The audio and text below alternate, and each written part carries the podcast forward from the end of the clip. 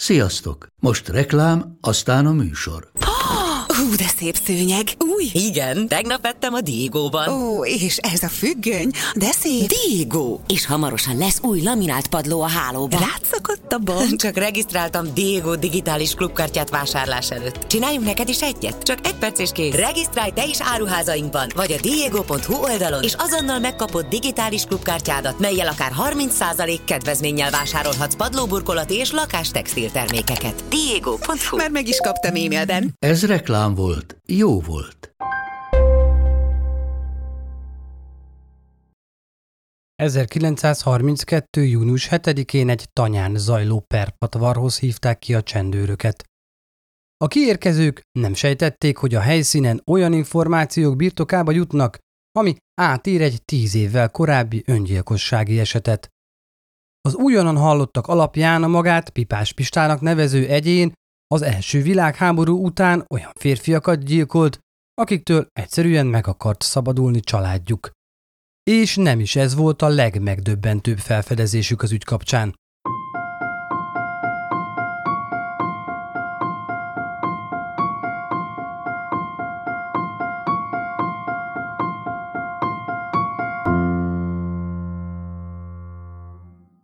Sziasztok! Szatmári Péter vagyok, és ez itt a Bűntények Podcast legújabb epizódja, melyben a 20. század elején az alföldi tanya világban tevékenykedő különcgyilkos Pipás Pista esetével foglalkozunk. Tartsatok velem! Mai történetünk főszereplője Fődi Viktória, a 19. század végén született Fődi Lukács és Tombác Mária gyermekeként a Szeged melletti öttömösi tanyavilágban. A család a korszaknak megfelelően mély szegénységben élt. A mindennapi betevő előm teremtése is komoly nehézséget okozott a szülőknek. A problémák elől az apa a pohár mélyére, az alkoholizmusba menekült. Részegségében gyakran verte családja minden tagját. Mire a kislány 13 éves lett, addigra a szülők akkora adósságot halmoztak fel, hogy nem tudták már tovább eltartani gyermeküket. Akkoriban szokás volt, hogy a szegény sorsú kisgyermekeket pásztornak vagy cselédnek adják, megkímélve ezzel a szülőket a további kiadásoktól, és ha a gyermeknek szerencséje volt, viszonylag normális körülmények között dolgozhatott és nevelkedhetett tovább. A kis Viktóriának azonban nem volt szerencséje. Borzasztó messze került szülőföldjétől, egyenesen a szlovákiai Túrót Szent Mártonba – Cselédként, egyes források szerint pedig pásztorként dolgozott, és feltehetőleg ekkor szokott rá a pipázásra. Gazdája, Sulák Móric nem volt kifejezetten egy finom úriember, durva és iszákos hírében állt, aki állítólag rendszeresen megerőszakolta a fiatal lányt, kényekedve szerint verte és megalázta. Szányra keltek olyan plegykák is, hogy közös gyermekük is született, de erre vonatkozólag nincsenek hiteles információk. Bármi is történt a kis felvidéki faluban, az tény, hogy idővel a gazda úgy döntött, eltávolítja a háztól az akkor már 19 éves lányt. Talán azt hihetnénk, hogy a hányatatott sorsú kamasz élete ezúttal jobbra fordult, de sajnos nem így történt. Viktóriát egy, nála 27 évvel idősebb, jó módú özvegy gazdálkodóhoz, bizonyos Riggel párhoz adták feleségül. Pál Szeged környéki gazda volt, így már az esküvőt is az alföldi nagyvárosban tartották meg 1902. február 3-án.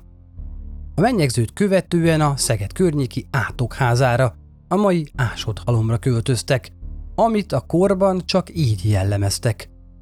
A 20-as évek országos nagy nyomorából is kirít szörnyű szegénységével primitív életkörülményeivel átokháza, a szegedi tanyavilág e kis települése.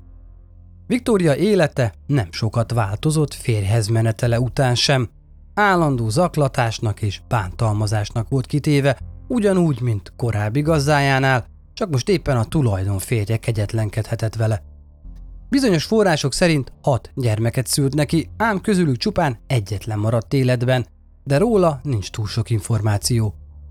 A házassága menthetetlennek bizonyult, így nyolc évvel a mennyegző után már a vállási papírokat írták alá.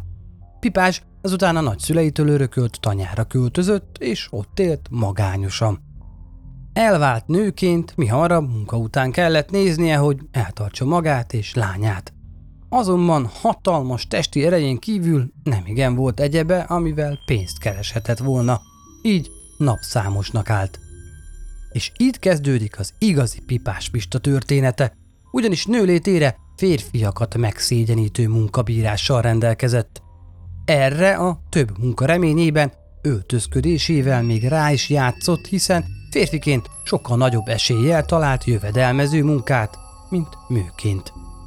Szép lassan teljesen férfivé formálódott. Ezt az akkori beszámolók alá is támasztják. Nem csak szokásai voltak férfiasak, hanem tettei is. Nem volt az a nehéz munka, amit el ne tudott volna végezni ez a furcsa nő.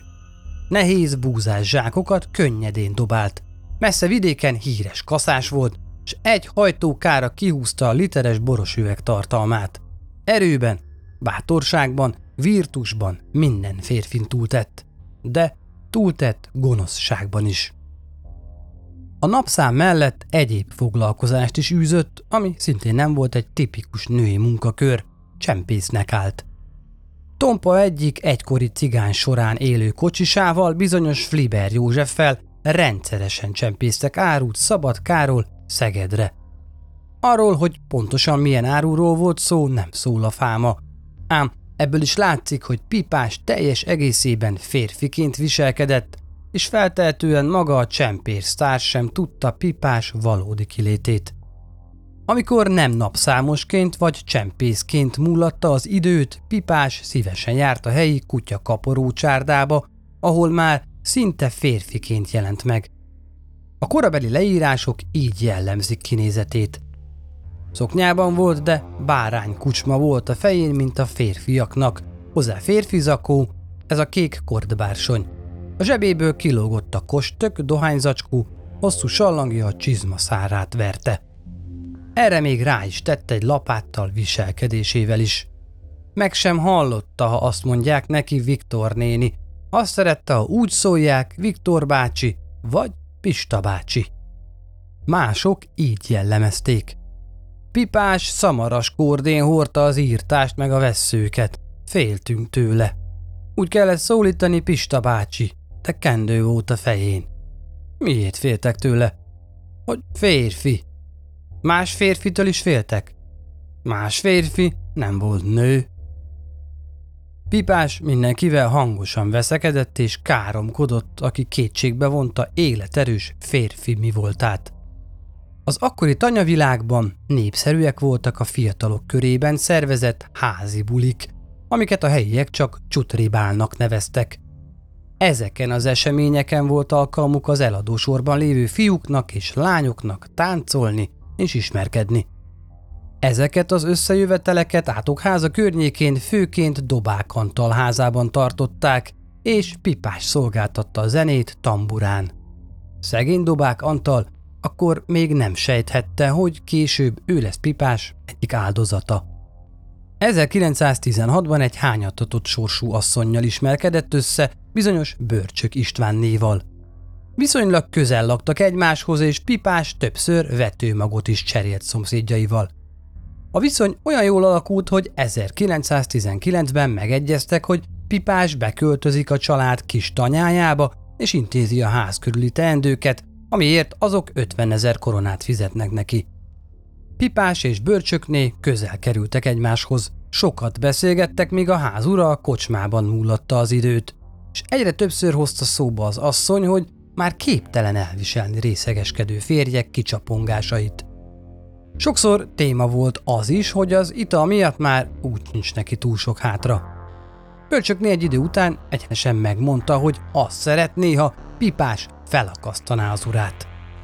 A gyilkosságért cserébe búzát, kukoricát és egyéb dolgokat ajánlott, mi több, pipás lányának a kiházasítását is megígérte.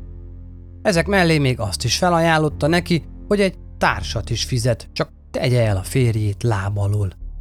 Mivel abban a korban rengeteg léhűtő élt a Szeged melletti tanyavilágban, nem volt nehéz bűnsegéret találni. Pipás 1919 májusában Otthonában keresett fel egy bizonyos Vecsernyés Jánost, aki már hosszú évek óta munkanélküliként tengette életét. Előadta neki az ajánlatát, miszerint Bölcsök István megölése esetén szép összeget kaphatnak.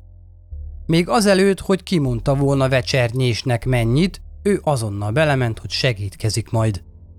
A gyilkosság éjszakáján a két férfi és bőrcsök fia megjelentek a későbbi áldozat tanyájánál. A tanyához közeledve az azt őrző kutyák azonnal ugatni kezdtek, és a csaholás hangjára, kisvártatva, kijött maga Bőrcsök István is, a sötétben hunyorogva, kezében egy lámpával. Még arra sem volt ideje, hogy alaposan körbenézzen, ugyanis ekkor Vecsernyis János rávetette magát, és egészen az udvar hátuljáig dulakodtak, ahol már Pipás várta egy vastag kenderkötéllel. Amint bőrcsök a közelbe ért, azonnal rávetette a kötelet a nyakára, majd a földön húzva bevonszolták a maga tehetetlen áldozatot a tanyára. Ezt követően a kötelet átvetették a gerendán, majd meghúzták azt. Bőrcsök a levegőbe emelkedett, és alig pár perc alatt kapálózva megfulladt. A gyilkosságot végig asszisztálta Bőrcsök fia és felesége is, aki arra kérte a gyilkosokat, hogy az élettelen testét vigyék ki a kamrába, és ott is akasszák föl, majd rendezzék be úgy a helyiséget, mintha öngyilkosság történt volna. Mire végeztek, már majdnem hajnalodott. Először vecsernyés, majd azt követően pipás is távozott a tanyáról. A frissen megözvegyült asszony is lefeküdt aludni. Majd hajnal 5-6 óra felé másik fia, aki semmiről sem tudott, Börcsök Ferenc keltette fel, és kérte, menjen el a rendőrökért, mert az apja felakasztotta magát. Kötelesség tudó asszony be is jelentette férje sajnálatos halálhírét. Talán még egy kicsi sírást is színlelt. Börcsökné még aznap azt mondta Pistának, költözzön át a kis tanyából a nagy tanyára hozzá. Egy évig itt élt és segített a gazdaság körül. Ezután következett a korábban már említett dobák meggyilkolása. A család az első világháború utáni években ismerkedett meg Pistával. A dobákék és ő egy környéken laktak, sőt később, 1921-ben két-három hónapig együtt is éltek, míg a közelben lévő tanyát Pipás fel nem újította. A közös együttélés során látta, mennyire rossz a viszony a házastársak között, és megtapasztalta azt is, hogy a férj terrorban tartja az egész családot. Folyamatosan ideges és indulatos volt, emellett gyakran ivott is. Olyankor aztán egy-egy pofon is elcsattant. Miután elköltözött, Pipás továbbra is tartotta a kapcsolatot a dobák feleségével, aki egyre többet panaszkodott urára, és egyre többször merült fel benne a gyilkosság gondolata. Természetesen szép summát ajánlott félre megöléséért, amire Pipás, aki nagyon szerette a pénzt, nem tudott nemet mondani. Ám nem egyedül óhajtotta végrehajtani a bűncselekményt. Pár hónappal korábban megismert egy munkanélküliként tengődő iszákos férfit, Bende Istvánt. Pipás felvetette neki a jóbolt és a könnyű pénzszerzési lehetőséget. Több se kellett a pénzszűkében lévő Bendének, azonnal rábólintott. A könnyű betevő híre terjedt, mint a Pest is. Bende megemlítette kocsmai cimborájának, Császár Józsefnek, hogy mire készülnek, és ő is egyből a részese akart lenni a vastagon megfizetett gyilkosságnak. 1922. márciusában egy vasárnapi napon, amikor a dobák szokás szerint a kocsmában támasztotta a pultot, tanyáján gyűltek össze mindazok, akik meggyilkolását tervezték. Császár József, Bende István, Pipás Pista és a lendő özvegy Dobák Antalné. A feleség maga biztosan előadta, hogy elege van férjéből, elhatározta, hogy megöleti. Ehhez kell neki segítség. A fizetséget is konkrétan megbeszélték. Nézed, komám, ha úgy lesz és segítesz a férjem elföldelésében, akkor egy más a buzán, egy sonkát és 28 liter bort fogok neked adni. Mindhárom férfinak ugyanezt ajánlotta fel díjazásként. Majd hamarosan megbeszélték a gyilkosság elkövetésének részleteit is. Az anyja idehoda Istenit, kössétek föl, akkor nem veszik úgy észre, mint a úgy vernétek agyom. Itt érdemes megegyezni egy furcsaságot. Pipás benne volt ugyan a gyilkosságban, ám valami miatt írtózott a halottak látványától és attól, hogy hozzájuk érjem. Így abban egyeztek meg, hogy Pipás akasztja fel, de halál beállta utána két segét, császár és bende nyúl hozzá a holttesthez. Ezen a megbeszélésen történt a gyilkosság napjának kiválasztása is, mely hamarosan el is érkezett. A végzetes estén csupán a három dobák gyerek tartózkodott otthon, amikor Pipás megérkezett a tanyára. Nem sokkal ezután befutott Bende és Császár is, akik gyorsan néhány szót váltottak, majd elrejtőztek a konyhában. Negyed óra múlva hazaért a családfő, és egyből a konyha felé vette az irányt, mert fényt látott kiszűrődni onnan. Bende és császár hátulról rávetették magukat, és nyakára kötelet kötve bevonszolták az egyik szobába, ahol már várta a pipás. A gyerekek ekkor gyorsan kiszaladtak a szobából. Időközben feltűnt Dobák felesége is, aki a konyhajtóból figyelte az eseményeket. Dobákot a kötélel a nyakában a mestergerenda alá vonszolták, majd Bende átvetette a kötél másik végét a támfán. Egészen addig húzta, míg Dobák lába el nem emelkedett a padlótól. Jó 5-6 percig tartotta a férfit, amíg az haláltusáját vívta, majd leengedte az elernyett holtestet, melyet később császárral közösen cipeltek ki a kamrába, ahol azt újra felakasztották a gyerekek és az újdonsült özvegy szemeláttára. Bende egy szakajtót tett a kötélen lógó test alá, és többször belerugott, mintha dobák rúgta volna ki azt maga alól. A test elrendezése után egy hordóból bort szívott ki egy pohárba, amit megivott, mint csak az áldozat tette volna öngyilkosságát megelőzőleg. Mindezek után, mint akik jól végezték dolgukat, visszamentek a házba, ahol Dobákné borral kínálta őket. Az eset után két héttel, jóval a férfi temetését követően Pipás megkapta Dobáknétől az egymás a búzát, a sonkát, valamint a 28 liter bor egyharmad részét. Ráadásként Dobák tajték pipája is az ővé lett. A honoráriumként kapott élelmet felélte, a tajtékpipát viszont egy évvel később adta csak el egy majsai lakosnak egy kilogramm fagyújért és egy törött pipáért. A tanyavilág sajátossága, hogy az ott élő emberek nagyon jól ismerik egymást, és a hírek gyorsan terjednek. Hiába volt nagy titokban tartva dobák meggyilkolása, mégis szárba szökkent a pletyka, hogy Pipás Pista nem csak napszámosként végzi jól a munkáját, hanem elegendő jutalomért cserében megszabadítja a meggyötört asszonyokat zsarnok férjüktől is. Bár nem volt konkrét bizonyíték további gyilkosságokról, 2005-ben Iharosi Oszkár írt könyvet Pistáról. A kutató munkája folyamán felkereste az átokházi tanyavilág még élő lakóit, akik személyesen ismerték a bérgyilkost. Az egyik lakos pontosan beszámolt a további gyilkosságokról, amiket Pipás követett el. Szó szerint idézem Marika nénit. A pipás Pistát én kislánykoromban láttam először is. Nagy, erős asszony voltam, olyan kocsis emberekhez hasonlított. Még bajusza is volt neki, ha nem is olyan nagy, mint az emberöknek. Sokszor pipázott, meg bagózott. Erről kapta a nevét is. A tanyasi és a falusi asszonyok szerették, mert megvédte őket a részeges uruktól. Azok meg féltek a pipástól. El is mondom magának, ami itten nem messzire történt a pipás Pistával. Egy részeges ember a feleségét mindig ütötte. Hová Csantinak hívták. A feleséget meg Terinek. Volt két családjuk is, azokat meg zavarta a ház körül.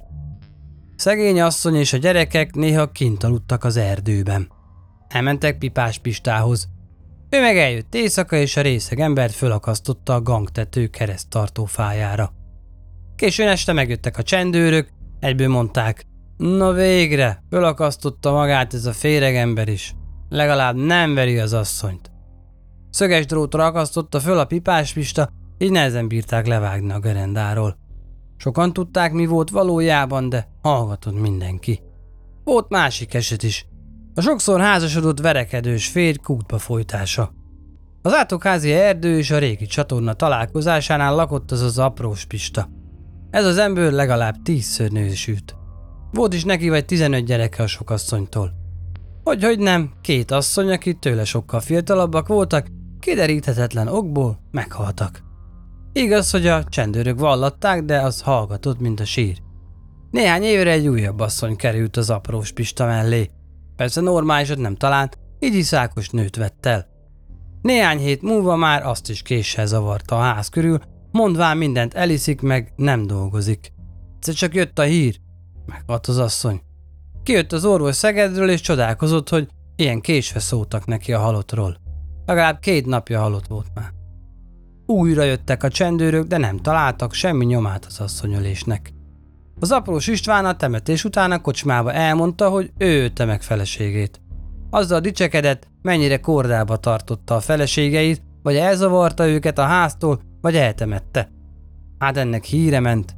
Sőt, megtalálták azt a régi harangütő súlyt is, amelyik dicsekvése szerint agyon csapta az utolsó asszonyát. A hír eljutott Pipás Pistához is. Az meg mély hangján kijelentette, hogy ezt a féreg embert el kell takarítani. Jó alkalom kinátkozott, mert kutpucolást végzett az aprós Pista. Lement az ásott kútba a sok sarat kiszedni, hogy jobb vize legyen. Egyedül csinálta. Egy hosszú létrán mászott le föl egy vödörre. Végzett is estére kelve. Pipás Pista meg két másik asszony egy bozótba bújva figyelte. Késő estig várták, aztán csöndben bementek a házba. Az aprós Pistának még kutyája se volt, mert sajnálta rá az ételt. Bekötötték a száját, a kezét megdrótozták, aztán beledobták a kútba. Amikor megfulladt, kihúzták a kútból. Leszették róla a drótot, meg a szájából a tömést, aztán visszalökték a mélybe. A kútból kiszedett sarat elégazgatták, nyomokat eltüntették, aztán gyorsan szedték a lábukat. Pár nap múlva a csendőrök vették észre, amikor a kút környékét nézték meg. Ezek után sok nagy ember jött, mert már sokalták a környék részeges embereinek baleseteit. Nem mit tudtak tenni?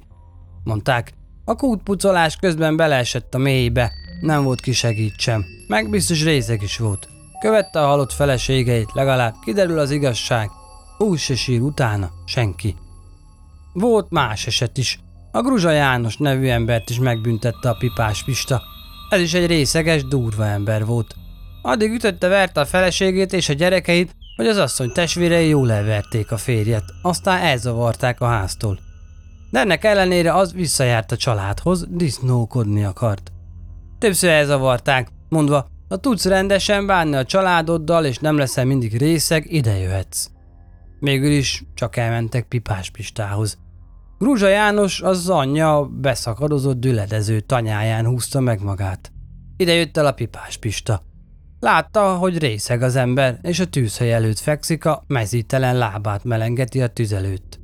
Kint már fagyok voltak. Bement a Pipás Pista a házba, és egy lapockával fejbe verte az alvót. Aztán behúzta az alétember lábát a tűzbe. Mire felébredt, a talpa és a lábujjai leégtek. Soha többé nem tudott csak mankóval járni. Hát persze, ezután nem zavarta a volt családját, egy öreg legény tanyáján a kecskék fejéséből tengette nyomorult kis életét.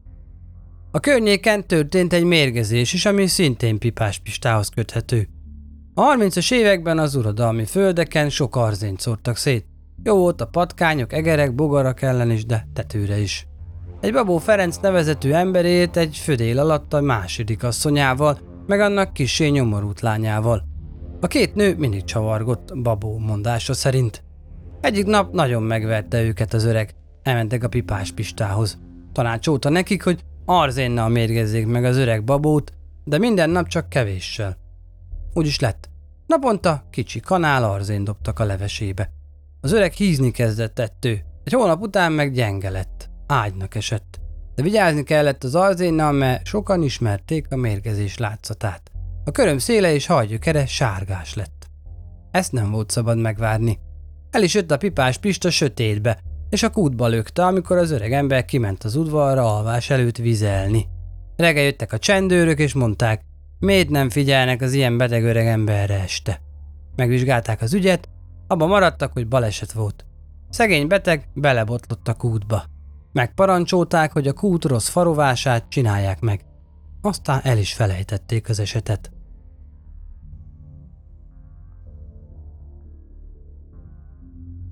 Hiába volt számtalan gyanús eset, mégiscsak a dobák és a bőrcsökgyilkosság volt az, amelyik tisztán köthető volt Pipáshoz. A zárt tanyavilágban a 20-as években olyan mértéket öltött a szegénység és a nyomor, hogy egyáltalán nem voltak meglepőek a heti szinten történő öngyilkosságok. Azt azonban csak a helyiek tudták, hogy pontosan ki is áll a halálesetek mögött. Pipás talán még jó néhány elgyötört asszonynak hozhatta meg a megváltó üzvetséget, ám 1930 egyik kora nyári estéjén minden megváltozott. 1932. június 7-én Szeged alsó központ rendőri kirendeltségén két tiszt helyettes egy különös esetet jelentett, amit az aznapi őrjáratukon tapasztaltak. Szolgálati útjukat járva egy asszony szólította le őket, és elmondta, hogy ismerősét, német Veront becipelte egy férfi egy közeli tanyára. Sáringer Ignác főtörs őrmester későbbi tanú vallomása szerint a kérést komolyan vették Gálik István törzsőrmesterrel, és azonnal elmentek a kérdéses tanyára. A helyszínen találták német Veront Vér Józseffel veszekedve. Német Veron elmondta, hogy három hétig vad házasságban élt Józseffel, de mivel a férfi nem tudta eltartani, nem kíván többé vele lenni. Aznap elindult, hogy bizonyítványt szerezzen a cselét könyv kikéréséhez. Útközben Vér József megtámadta és elcipelte a tanyára, hogy megbeszéljék, miként folytassák az együttélést. Ezt német Veron elutasította a csendőrök jelenlétében is. Vér József távozása után a nő megkérte a tiszthelyetteseket, hogy a biztonság kedvéért kísérjék őt haza. Útközben pedig megerett a nyelve. Elmondta, hogy Vér Józseftől hallotta azt a történetet, miszerint tíz éve Dobák Antal nem öngyilkos lett, hanem a felesége megbízására pipás pista akasztotta fel, amiért 100 liter bort és két birkát kapott. Ezt Vér Józsefnek a felesége Tombác Piros, Dobák Antal lánya mesélte el, amikor egy családi veszekedés alkalmával Vér Józsefet azzal fenyegette meg, hogy úgy vigyázzon magára, hogy könnyen dobák sorsára juthat. A két tiszt helyettes tanúkihallgatásra berendelte Vér Józsefet, és később Tombác Pirost is. Ennek apropóján indult meg maga a nyomozás. Pipást hamarosan elfogták, aminek nyomán a tanyavilág lakói egyre nyíltabban kezdtek beszélni arról, amiről eddig csak suttogva mertek, hogy a helyi özvegyasszonyok férjeit felakasztotta, majd a haláleseteket öngyilkosságnak állította be. A nyomozók kisvártatva Pipás Pistán kívül elfogtak még két környékbeli férfit, akik közreműködhettek a bűncselekményben, és lakat alá került Dobákné is, mint a gyilkosság megrendelője. Mindannyian beismerő vallomást tettek, sőt, az özvegy még azt is elmondta, hogy amikor Pipás felajánlotta, hogy segít eltenni lábalul a férjét, beszámolt neki egy korábbi öngyilkosságnak álcázott gyilkosságról is, amit szintén egy rettegésben élő asszony megrendelésére hajtott végre 1919-ben. Ez volt a bőrcsökgyilkosság. Az első 1932. július 22-én felvett tanúvallomásában Pipás annyit vallott be, hogy Bölcsök István halálát követően az áldozat fia, Bölcsök Ferenc szólt neki apja haláláról, és arra kérte, menjen el a rendőrségre jelenteni a halálesetet. El is ment Bölcsökékhez, ahol lovat fogatott be egy szekér elé, és értesítette a hatóságokat. Mást semmit nem tudott mondani az esetről. Tagadta azt is, hogy Börcsök halálában való bűnrészességét említette volna Dobáknénak. Pipást egy héttel később újra kihallgatták. Az 1932. július 30-ai második vallomásában talán a fizikai kényszer hatására már elismerte bűnösségét és részletesebb vallomással szolgált. A legenda szerint a börtönben derült fénypipás női mi voltára egy orvosi vizsgálat során. Azonban szinte biztos, hogy a környezetében mindenki tisztában volt vele, hogy valójában milyen nemű az átokházi hóhér. A korabeli újságok cikkezni kezdtek a furcsa öngyilkosságokról, aminek hatására az ügy óriási szenzációvá vált, és országszerte hatalmas vízhangot váltott ki. A sajtóban megjelent hírek nyomán aztán elkezdtek záporozni a levelek a rendőrségre. A tollat ragadók több öngyilkosságként elkönyvelt esetet is a pipásnak tulajdonítottak. Sőt, akadt olyan levéríró is, aki szerint a helyiek által csak nőszörnyetegnek nevezett Pista egész tanyákat gyújtott fel. A hatóságok minden füles kivizsgáltak, és bár akadtak köztük meggyőző mesék, végül csak az 1919-es és az 1922-es gyilkosságok esetében tudtak bizonyítékokat beszerezni. Így az ügyészség csak ezekben az ügyben emelt vádat. Végül 1933. január 13-án mondták ki Ríger Pálné Fődi Viktória, alias Pipás Pista halálos ítéletét. Az eseményről drámai hangú riportban tudósította Dél-Magyarország. 12 órára óriási tömeg gyűlt össze. A teremben ájulásig összezsúfolódott a hallgatóság, a folyósókon áttörhetetlen falangszot alkotott a tömeg. Fél tizenkettőkor zöld rabszállító kocsi állott meg a törvényszék épülete előtt. A kocsiból egyenként szállottak ki a megbilincsen gyilkosok. Pipás Pista ingerülten nézte a tömeget és hangosan szitkozódott. Sötét holló csapatként vonultak a gyilkosok az esküdszéki terem felé.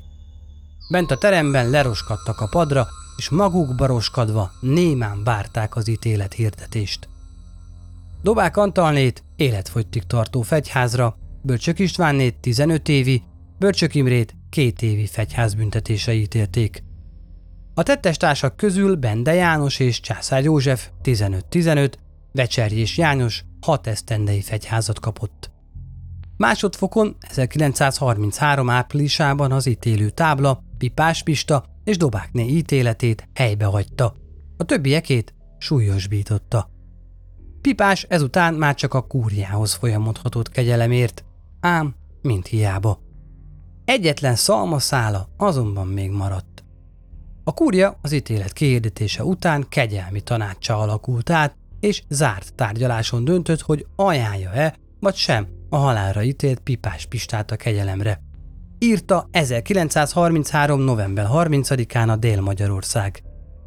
Pipás a szegedi csillagbörtönbe került, ahol az ítélet végrehajtásra várt. Évek teltek el, majd Pipás története furcsa fordulatot vett. Táli Ida okleveles tanítóképzőintézeti tanár levelet írt a kúrja elnökéhez, illetve a kúrja közvetítésével Horti Miklós kormányzóhoz. Ida leírja, hogy még a Szegedi Egyetem hallgatójaként bibliaórákat tartott a csillagbörtönben raboskodók számára. A levélből kiderült, hogy a fiatal lány pontosan ismerte Pipás Pista előéletét. Bejártam a cellákba, de eleinte szánt szándékkal kerültem Riegel Pálné celláját. Hadd érezze meg, hogy engem egyáltalán nem a szenzáció vonz kínos belső nyomorúságának szemlélésére. A beszélgetést végül maga a bűnös kezdeményezte. Csöndben hallgatva a tanítónő szavait, egyszer csak eléje állt és azt suttogta. Igaza van, kisasszony, legtöbbet ér a szeretet. Hamarosan már az ő cellájában tartották a biblia órákat, később pedig négy szem közt is sokat beszélgettek. A fiatal tanítónő szerint a gyilkos asszonyt megérintették a bibliai tanítások. Megdöbbenve vettem észre, hogy az újságok által megáltalkodottnak hirdetett, és előttem is eddig konokul hallgató nő lába reszket. Imádság közben pedig oly gyötrő zokogásban tör ki, hogy a többi fogoly könnyes szemmel ámulva nézte.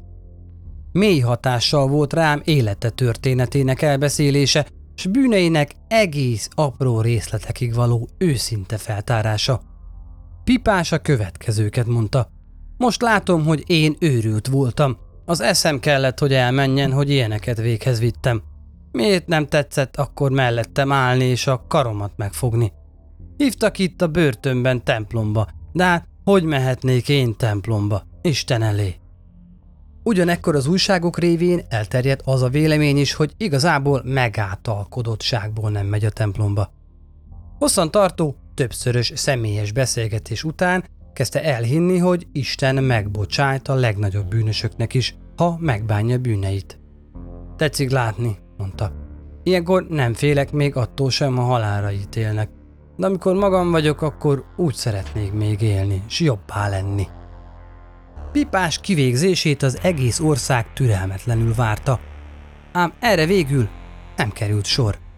1933 karácsonya után maga főmétóságú vitéz nagybányai Horti Miklós úr, Magyarország kormányzója határozott arról, hogy a kegyelmi tanács javaslata alapján Pipás megúszza a bitófát. A hivatalos közlemény így szólt. Főmétolságú vitéz nagybányai Horti Miklós úr, Magyarország kormányzója folyóév december 23. napján kelt legfelsőbb elhatározásával Rigel Pálné született Fődi Viktória vádlotra a kettő rendbeli gyilkosság büntette miatt jogerősen kiszabott halálbüntetést kegyelemből elengedi, és megengedni méltóztatott, hogy az elítélten ehelyett életfogytig tartó fegyház és minden törvényes eshetőségre számítva mellékbüntetésként tíz évnyi hivatalvesztés hajtassék végre. Ezek után Budapestre szállították, ahol még 7 évig élt. 1940. októberében halt meg szívbetegségben a Királyi Országos Gyűjtőfogházban. Pipás Pista alakja máig különös utóéletet él. Életéről könyv, színház, előadás is készült, és még évtizedekkel halálát követően is a popkultúra része, mint a meggyötört asszonyok különös megmentője. Köszönöm, hogy most is a Büntények podcastet választottad. A részt Szilágyi Perjesi Réka írta. Találkozunk a következő epizódban. Addig is, sziasztok!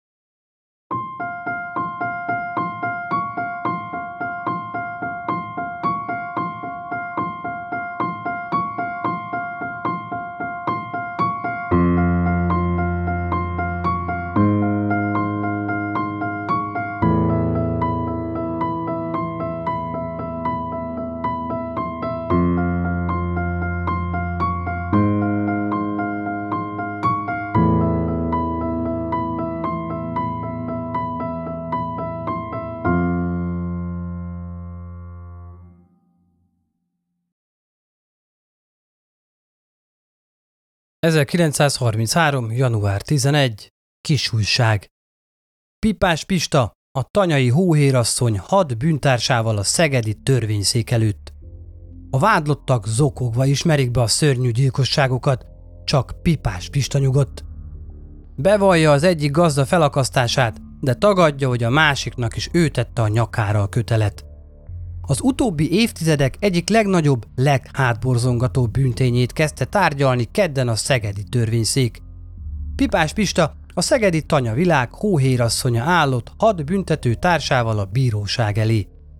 A férfi ruhában járó asszony vérdíjként vállalkozott arra, hogy bárkit eltegyen lábalól. Valóságos prigékeket szerződtetett maga mellé, és saját kezével akasztotta föl az áldozatokat. Hosszú évek múltak el, míg a tanya világ véres titkai napfényre kerültek. Pipás Pistára két gazda fölakasztását tudják rábizonyítani, de ki tudja, mennyi sötét bűn terheli még a lelkét. Mint a gonosz lidérc, úgy bolyongott ez az emberbőrbe bújt fenevad a távoli tanyákon. Ócska katona mundért hordott, piszkos vászoningeket, zsíros kalapost, szutykos pipája örökösen füstölgött a szájában. A nép képzelete állandóan foglalkozott vele. Pipás Pista vagy Pipás Viktória néven emlegették Ríger Pálnét, lány nevén Földi Viktóriát. Az urától régen elszakadva főként férfiakkal barátkozott, ivott, dorbézolt, káromkodott az íri olvasni nem tudó asszony. Ha egyáltalán van megtség a legszörnyűbb bűnökre, talán csak a sötét tudatlanságot lehet fölemlíteni amiben ez a félig nő, félig férfi fölnevelkedett. Bűntársai Dobák Antalné és Börcsök Istvánné, akik férjeik meggyilkolására fölbérelték, összeesve, megtörve ülnek a vádlottak padján. Szinte szünet nélkül zokognak. Elszállott belőlük az a nyugalom, amivel eltették lábolul megünt hitvesüket. A negyedik vádlotta bűnsegéddel terhelt Börcsök Imre, 24 éves földmíves. 14 éves volt, amikor végignézte apjának felakasztását.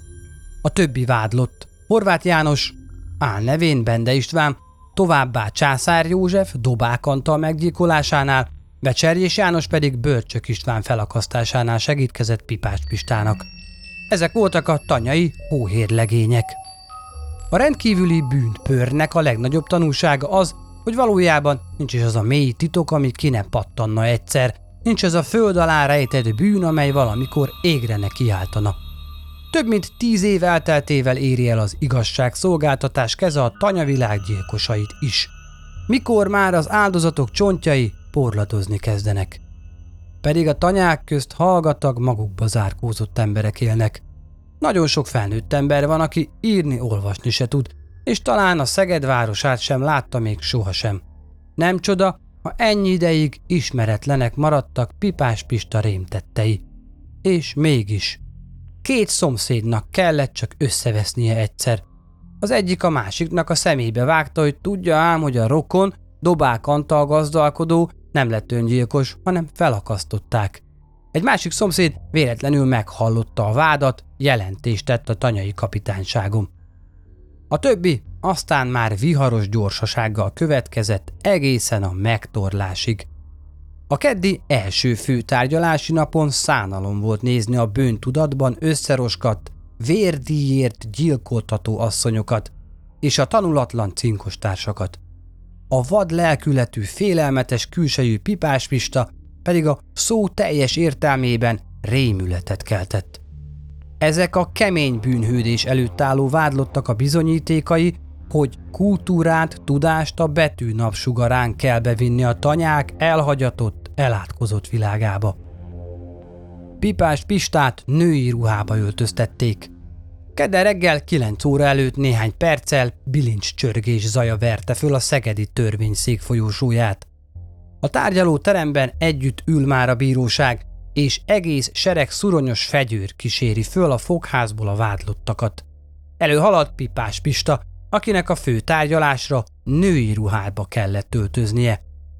Babos kék szoknya, barna blúz, fekete kendő van a hatalmas termetű asszonyon. Villog a szeme, előre szegezi a tekintetét, és szinte megvető pillantás vet a mellette haladó és hangosan sírtogáló másik két vádlott asszonyra, akik valósággal a vádlottak padjára roskadnak. A bűnügyet tárgyaló bíróság elnöke Gömőri Andor doktor, a vádat Liszkai Lórán ügyészségi alelnök képviseli. Pipás Pista és a többiek védelmét egész sereg ügyvéd látja el. Az elnök felolvasta a vádiratot, melyek szerint Dobák Antalné felbújtására Pipás Pista társaival hurkot dobott Dobák Andal nyakára, felúzták a gerendára és addig tartották ott, amíg az öreg feje holtan lefelé nem billent. Így végeztek Börcsök Istvánnal is. Pipás Pista bőrcsökné rábeszélésére társaival hurkot vetett az öreg bőrcsök nyakába, és a legszörnyűbb kínzásokkal megölte. Ezek után így szólt a vádlottak felé az elnök. Néhány figyelmeztető szavam volna mindannyiukhoz. Ha érzik bűnösségüket, bűntudatukat, szálljanak magukba. Nyugtassák meg lelkiismeretüket, tegyenek töredelmes vallomást. A bűntudat a lélek legnagyobb terhe. Megszabadulni tőle nagy megkönnyebbülés. Szálljanak magukba, annál is inkább, mert a töredelmes vallomás már megbánás. Ez pedig a javulás jele. Akinél pedig a törvényszék ilyen jelenséget lát, enyhítő körülménynek veszi. A vádlottak mind sírva fagadtak az elnök szavaira, csak Pipás Pista nézett szemrebben és nélkül, nyugodtan maga elé, miközben keresztbe fonta a kezét a mellén. Dobákné végigmészte, hogyan akasztják fel az urát. Ezután özvegy Dobák Antalnét tartotta bent az elnök a teremben, a többi vádlottat kikísérték. A siránkozó asszony kijelentette. Bűnösnek érzem magam, mert végignéztem, hogyan akasztják föl az uramat. A gyilkosságra nem bíztattam senkit. Ezután szidalmazni kezdte Pipás Pistát, aki szerinte gyűlölte az urát. Az elnök ráolvassa a nyomozás adatait, amelyek szerint Dobákné a csendőrök előtt azt vallotta, hogy 100 kg búzáért és 28 liter borért nyerte meg Bende Istvánt a gyilkosságban való segítkezésre. Dobákné tagadja, hogy vallomást tett volna a csendőrök előtt. Én az urammal jóban voltam, mondja. Nem vétett sem nekem, sem a családomnak. Az elnök. Akkor miért nézte tétlenül a felakasztását? Dobákné. Féltem Pipás Pistától, aki azzal fenyegetett, hogy családostul fölakaszt engem is, ha valamit elmondok. Mikor ismerkedett meg maga Ríger Pálnéval? 1916-ban szomszédok voltunk. Én 18 évig éltem együtt az orommal, Soha nem volt baj közöttünk. Szegény emberek között van ugyan néha zsőrtölődés a szegénységtől, de nagyon szépen felkérem a főbíróirat, én dolgoztam mindig. Vannak adatok, vágott közbe az elnök, amelyek szerint férje kuporgatta a pénzt, maga pedig pazarolt. De úgy látszik, titokban mégis gyűjtött pénzt. Nem a vérdíjra gyűjtötte maga 18 éven keresztül a pénzt? Nem. Pipás Pista jött hozzám, mert mérges volt az unomra, pedig én nem panaszkodtam neki soha. Vigyázzon, mondta az elnök, mert a Viktor majd a maga személybe mondja, mi történt. Hát akkor nem fog igazat mondani. Csak annyit mondott, hogy ha én nem tudok parancsolni az uramnak, akkor ő majd elintézi. Az elnök. Az adatok szerint az akkor még kicsin gyermekek is be voltak avatva a dologba. Maga mondta, hogy vegyék ki a halott ura zsebéből a pénztárcát, és abból osztottak a vérdíjat. Tobákné ezt is tagadja, mire az elnök leülteti. Pipás Pista tagadja Dobák Antal felakasztását. A fegyőrök ezután Pipás Pistát állítják az elnök elé. Kemény, férfias hangon felelget a kérdésekre. Átokházán született, 50 éves, foglalkozása földmunkás. Az urával 29 esztendeje nem él együtt, egy gyereke és egy unokája van. Bűnösnek érzi magát? kérdezi az elnök. Dobák Antal halálából kifolyólag nem érzem magam bűnösnek, feleli Pipás Pista hangosan. Dobákné kényszerített arra, hogy az urát pusztíjuk el, mert rosszul élnek. Én azt mondottam, hogy nem megyek bele a dologba. Amikor azután azon az estén Bendével és császárra oda mentünk Dobálkékhoz, akkor ők azt mondották, minden elő van készítve, majd ők elvégzik a dolgot. Amikor Dobák hazaért, akkor ők ketten megfogták Dobákné hosszú kötelét, azon felhúzták Dobákot a gerendára. Dobákné bejött a három gyerekével, betette az ablakot és nézte a gerendán lógó Dobákot. Amikor bejött Dobák, meg ugye elkapták, dulakodtak? És akkor mi történt? Akkor Dobák azt mondotta, hely az anyátok! Pipás Pista mély hangon elismétli a káromkodást. Legalább ne törjétek el a pipámat! Kifogta a torkát. Azt nem láttam. Kitette a hurkot a nyakába. Bende. Ha nem maga? Nem. Majd a szemébe mondják magának. Nem tettek róla, ha majd azt mondják, mondja Pipás Pista teljes nyugalommal. Akkor Dobákné utasítására kivettük a pénztárcát Dobák zsebéből, és az asszony elosztotta a pénzt. Azután kivittük Dobákot a boroskamrába, és ott újra felakasztottuk, mintha öngyilkos lett volna. Az elnök most felállítja Dobáknét, és megkezdődik a szembesítés. Pipás Pista kihúzza magát, és bátran szembe fordul az összeroskat Dobáknéval. Úgy mondottam el, ahogy volt, kiáltja. Dobák mély szipogva ismétli, hogy a hurkot a másik asszony tette az uranyakába. Pipás Pista mondta, hogy ha én nem tudom megtanítani az uramat, majd ő megtanítja. Dobákné kérlelt engem többször, hogy végezzünk az urával, mondta Pipás Pista. Nem igaz? szólt Dobákné. Mondja el úgy a dolgot, ahogy volt. Az elnök megállapítja, hogy a Pipás Pista összes vallomásai során úgy vallott, mint most a tárgyalásom. Dobákné a szemébe mondja megint Pipás Pistának. Nem is beszéltem veled, nem is voltál nálunk. Még a napot is meghatároztuk, feleli Pipás Pista. Dobákné most élesen szembefordul Pipással, és szinte kiáltva mondja. Most is hazugságokat beszélsz. Pipás Pista Dobákné felkiáltására mozdulatlanul áll, majd rövid gondolkozás után így szól. Megmaradok amellett, hogy Dobák névet rá bennünket a gyilkosságra. Dobák Antal nagyon jó ember volt, nem volt nekem soha semmi bajom vele. A tanyasi pribékek rávallanak Pipás Pistára. Ezután Horváth János kihallgatása következett. Nyugodt hangon meséli el, hogy Pipás Pista mondotta neki, lehetne egy kis pénzt keresni egy asszonynak a férjét kellene csak felakasztani. Sonka egy szák kolbász és egy mázsa búza, egy birkai százezer korona volna a fizetség. Egy hét múlva Pipás Pista elvitte Dobáknéhoz. A Dobák tanya előtt a dűlő úton találkoztak az asszonynal. Dobákné részletezte, hogy milyen jutalmat kapnak a gyilkosságokért, még azt is kérte, hogy ne váljanak sokáig, mert a férje napról napra rosszabbul bánik vele. A megbeszélés után nem sokára üzenet érkezett Pipás Pistától, és hárman, Pipás Pista, Horvát és Sógora, Császár József elmentek Dobák lakására. Dobákék nem voltak otthon, csak este 9 órára várták őket haza. Ők bementek a szobába, ott volt három gyerek is. A gyerekek is tudhattak a dolgokról. Az elnök kérdésére beismeri, hogy a kötelet ő vitte, ő kapta el hátulról dobákot, akit azután császár torkon ragadott, dulakodás kezdődött. Pipás rádobta a kötelet dobák nyakára, meghúzta. A gazdát beráncigálták a szobába. A gyerekek látták, hogy a kötélen húzzák be apjukat. Amikor meghalt, kivittük a kamrába, és megint felakasztottuk a gerendára, folytatja vallomását. Azután visszamentünk a szobába, kisvártatva közénk jött dobákné. És idogáltunk hajnalig. Amikor kivilágosodott, egy-egy kis hordóbort kaptunk, és megindultunk hazafelé. Pénzt kaptak?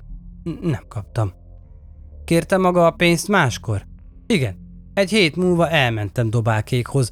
Akkor adott egy sonkát, kolbászt és lisztet. Az ígért búzát és birkát pénzzel váltotta meg. Hogy mennyit kaptam, pontosan nem tudom, de arra emlékszem, hogy egyszer 200 ezer koronát vittem el, mert a sógorom pénzét is én vittem haza. Jó beszél, mondja Pipás Pista a szembesítésnél. De én nem nyúltam hozzá, a kötelet nem én tettem a nyakára. Az elnök dobákné felé fordul. Még mindig nem száll magába? Nem szólal meg a lelkiismerete? Dobáknének ez a válasza.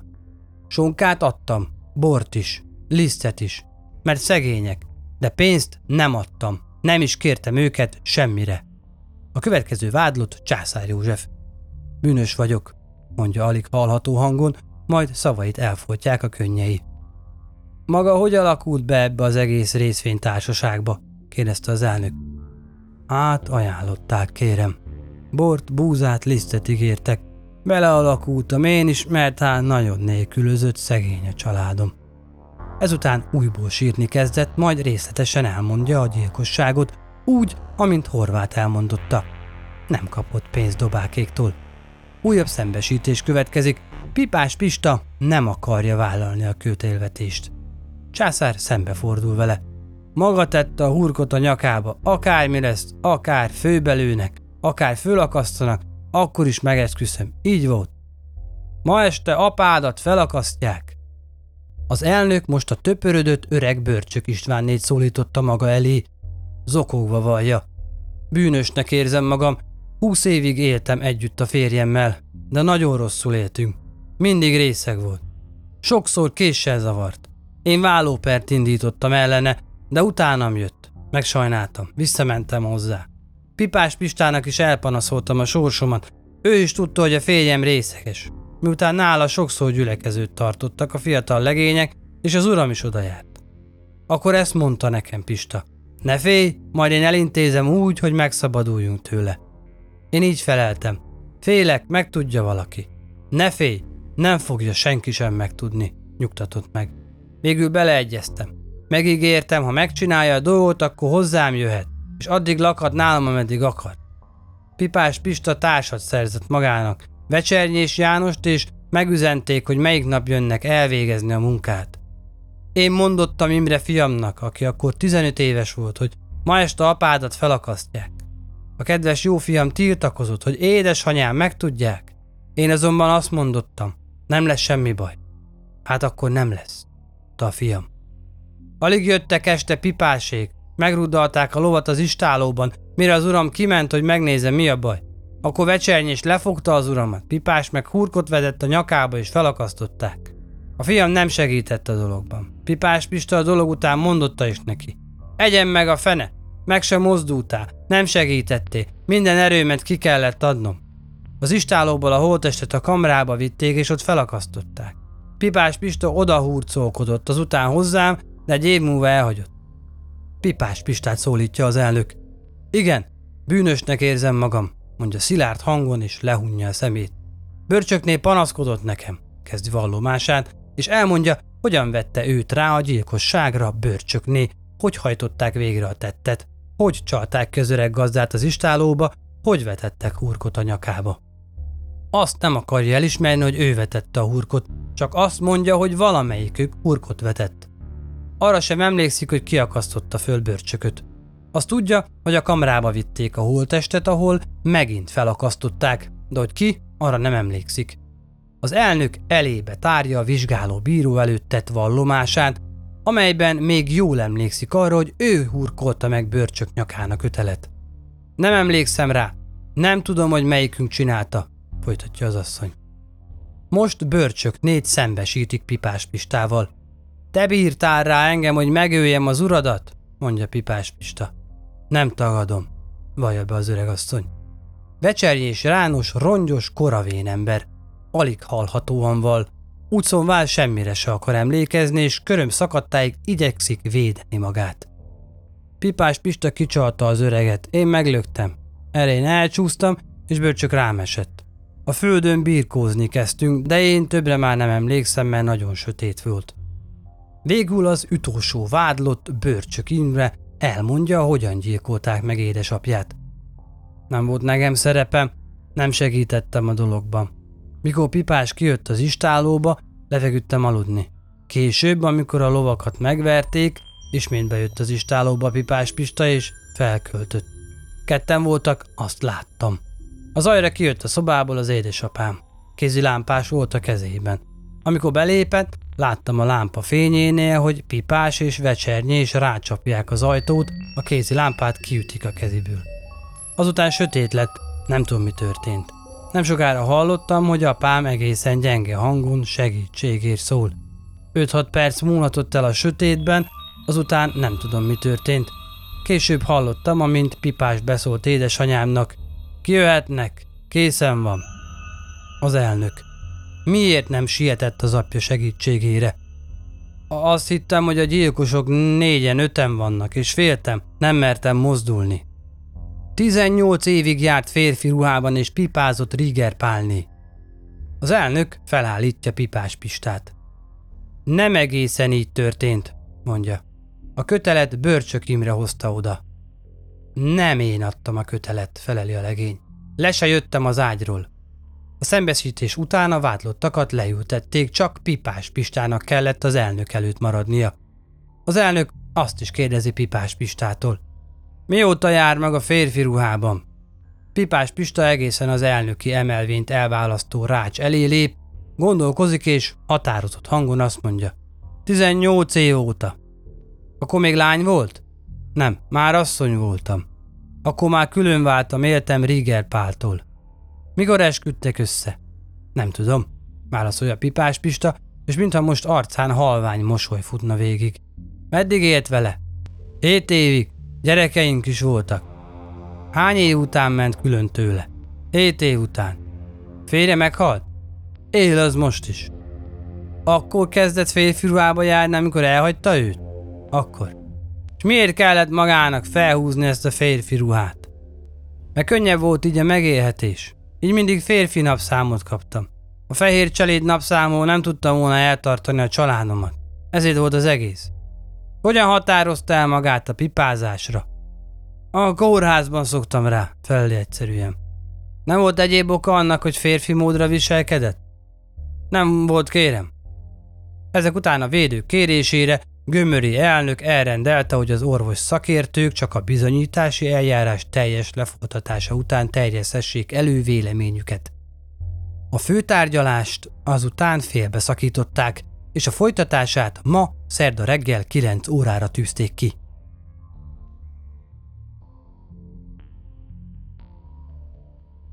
...1933. első 12-e csütörtök, esti kurír. Izgalmas vita a szegedi asszony szörnyetek titka körül. Pipás Pista nő vagy férfi? Az orvos szakértő érdekes véleménye. Szeged, január 11. Az esti kurír kiküldött munkatársának telefonjelentése. Fokozódó izgalom és érdeklődés közben folytatta ma reggel 9 órakor a törvényszék gömöri tanácsa Pipás Pista és bűntársainak ügyétnek tárgyalását. Ma is leginkább nők ülnek a zsúfolt padokban. A mai nap első tanúja Vér Józsefné, Dobák Antalné első házasságából született lánya. Az elnök figyelmezteti, hogy anyjáról nem köteles vallani, ennek ellenére a tanú vallani akar. Elmondja, hogy mostoha apja, Dobák Antal, rabiátus, iszákos ember volt. Ő vele állandóan harcban állt, állítólag azért, mert legények írtak hozzá. Nem egy ízben Pipás Pistához menekült. mostoha atya meggyilkolásáról nem tud közelebbi részleteket, mert abban az időben szabadkán tartózkodott. Amikor hazajött, anyja azzal fogadta, apát felakasztotta magát. Később sokat suttottak arról, hogy mostoha apja nem öngyilkossággal vetett véget életének, hanem Pipás Pista akasztotta fel. Aki feljelentette Pipás Pistát. Egyébként ő volt az, aki a régi bűncselekményről lerántotta a leplet, és tíz év után feljelentést tett Pipás Pista és társai ellen. Ez a magyarázata annak, hogy a vallomását az ügyész és a védők egyaránt fokozott figyelemmel kísérik, és a kérdések özönét intézik hozzá. Vérné azzal válaszol, hogy ő a gyilkosságot magától Pipás Pistától tudta meg, aki egyszer neki ittas fejjel elmondta, hogy ő ölte meg Dobák Antalt, Dobákné biztatására. Fekete László doktor, Pipás Pista védője, miért nem tett akkor feljelentést? A tanú. Jelentettem, kérem, de kilöktek. Azt mondták, akkor járjon a szám, a bizonyítékaim vannak. A védő. Milyen viszony volt maga és Pipás Pista között? Menyecske felháborodottan feleli. Semmilyen. A védő. Nem lakott maga együtt Pipás Pistával? A csinos megyeske kihúzza magát. Ezt mondja. Amikor a mostohámmal összeütközéseim voltak, oda menekültem. Két-három hétig laktam nála. A védő. Egy ágyban aludtak? Az elnök. Nem engedem meg ezt a kérdést, védő úr. A tanú. Csak ott voltam nála, ott aludtam. Börcsök Mihályné született Dobák Mária, a meggyilkolt Dobák legidősebb lánya következik a tanúk sorában. A másik két testvérével együtt akkor kisgyermek volt még, és mint szemtanúk vettek részt apjuk meggyilkolásában. Az elnök kérdésére kijelenti, hogy vallani akar. Elmondja, hogy 13 éves volt, amikor apját felakasztották. Szülei nagyon rosszul éltek. Azon az estén ők hárman a kisgyermekek tartózkodtak csak otthon, miután apjuk és anyjuk eltávozott hazúrról. Egyszerre belépett Pipás Pista, Császár József és Horváth János társaságában. Leültek. Pipás Pista citerázni kezdett, majd hozzájuk fordult ezekkel a szavakkal. Figyelmeztetlek titeket, hogy az apátokat fel fogjuk akasztani, de erről senkinek sem szabad szólnotok.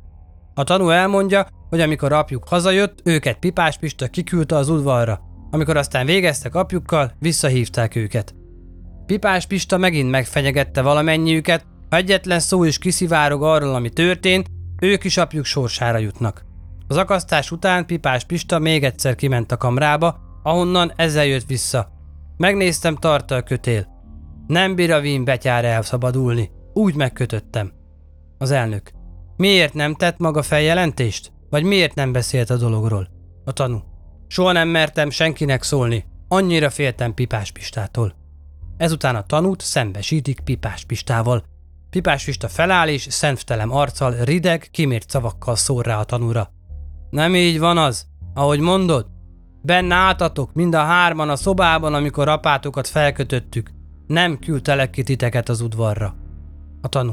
Nem is így volt. Kiküldött bennünket a szobából. Pipás Pista szúrós pillantást vet a fiatal menyecskére, majd tagolva válaszol. Így van, ahogy én mondom. Ez az igazság.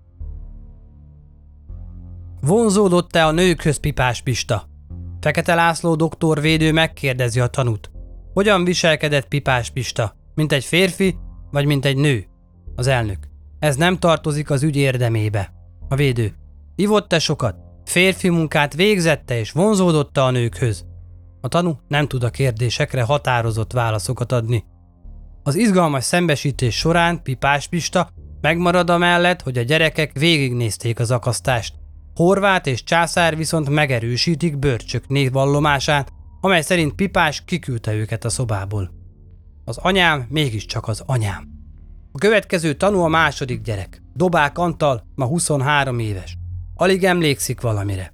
Dobák Teréz a harmadik gyerek következik a sörban. Ma már ő is asszony. Vallani akarok ebben az ügyben, mondja. De hát az anyám mégiscsak az édesanyám. Folytatja, és hangja zokogásba fullad.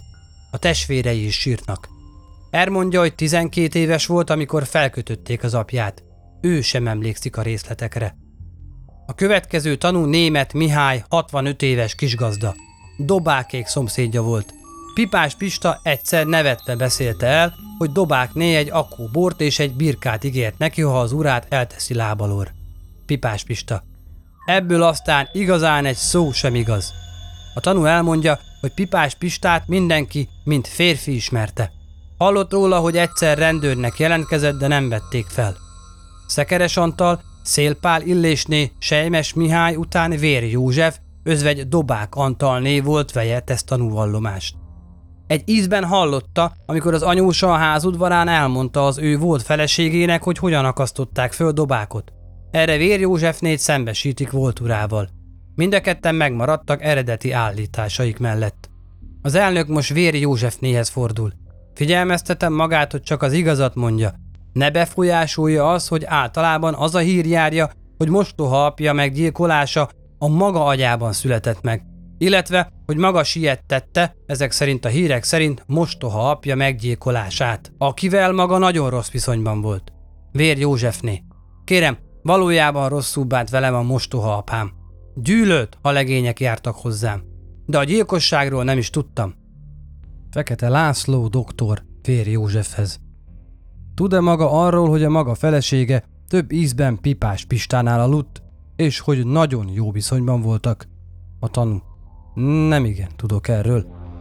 Pecsernyi Ferencné az utolsó tanú a dobák ügyben. Áttérnek a bőrcsök féle akasztás bizonyítási eljárására. Bőrcsök Imre és Sárkány Lajos elmondják, hogy bőrcsökné gyakran hozzájuk menekült az ura brutális viselkedése elől. A törvényszék valamennyi kihallgatott tanút megesketi. Az elnök. Minek tulajdonítja, hogy a fia segítkezett az apja meggyilkolásában? Nem tudom megmagyarázni, nem is hiszem, hogy így volt. Gömöri elnök most az elmeorvos szakértők véleményét akarja ismertetni. A védők tiltakoznak, hogy ne olvassák fel. Fekete László doktor védő. Főben járó bűn cselekményéről van szó, tehát szükséges, hogy védencem karakterét és az általa elkövetett bűncselekmények mi voltát is megvilágítsuk. Miután kétség kívül több is szól amellett, hogy ennek az ügynek hátterében szexuál patológiai és szexuál pszichológiai motivumok rejtőznek. Kérem dr. Feldman Sándor pszichoanalitikus orvos meghívását és kihallgatását. Pipás Pista saját bevallása szerint 18 éve férfi ruhában jár, és a férfiak irányában minden nemű szexuális hajlama megszűnt. Ez az eset nem csak a jogtudomány, hanem az orvostudomány problémája is. Szarvas doktor ügyész ellenzi a pszichoanalitikus orvos meghívását, miután szerinte Pipás Pista bűncselekményeinek hátterében semmiféle szexuális motívum nem áll. Az elnök elutasítja Fekete védő indítványát, és ismertetik Ács Sándor doktor és Gyurica Sándor doktor törvényszéki orvos szekértők szakvéleményét.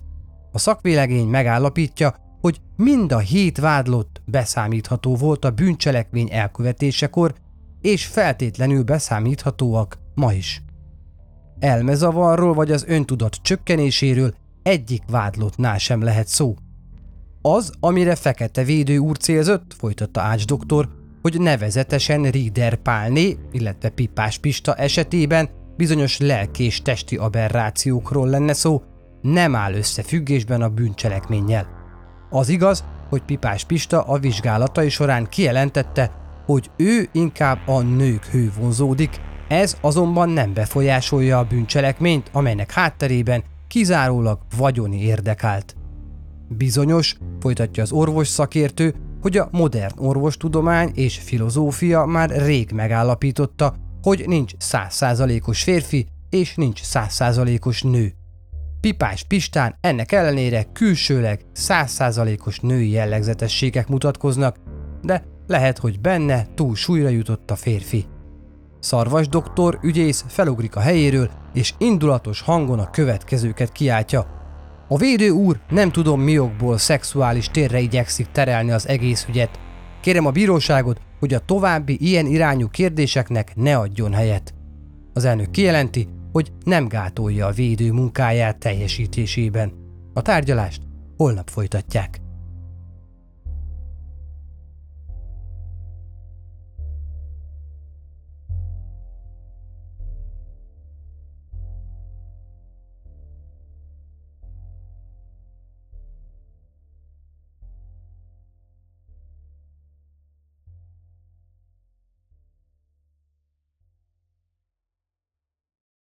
Ha más podcastekre is kíváncsi vagy, hallgassd meg a Béton műsor ajánlóját. El tudod képzelni, hogy a podcastet, amit éppen most hallgattál, fél év múlva már a mesterséges intelligencia generálja? Mi sem. De ha érdekel, eljötte már a gépek lázadása. Hallgass bele az Embertelen podcastbe. Orsós Lajos vagyok, a műsor házigazdája. Egyelőre még élőben. Egyelőre. Fedezzük fel együtt, hogyan ismerkedik, randizik, mesél és vitatkozik Betty és Péter, két teljesen mesterséges intelligencia. Lajos, a podcast címét mond még egyszer, Léci. Oké. Okay. Embertelen podcast. Ez a műsor a Béton közösség tagja.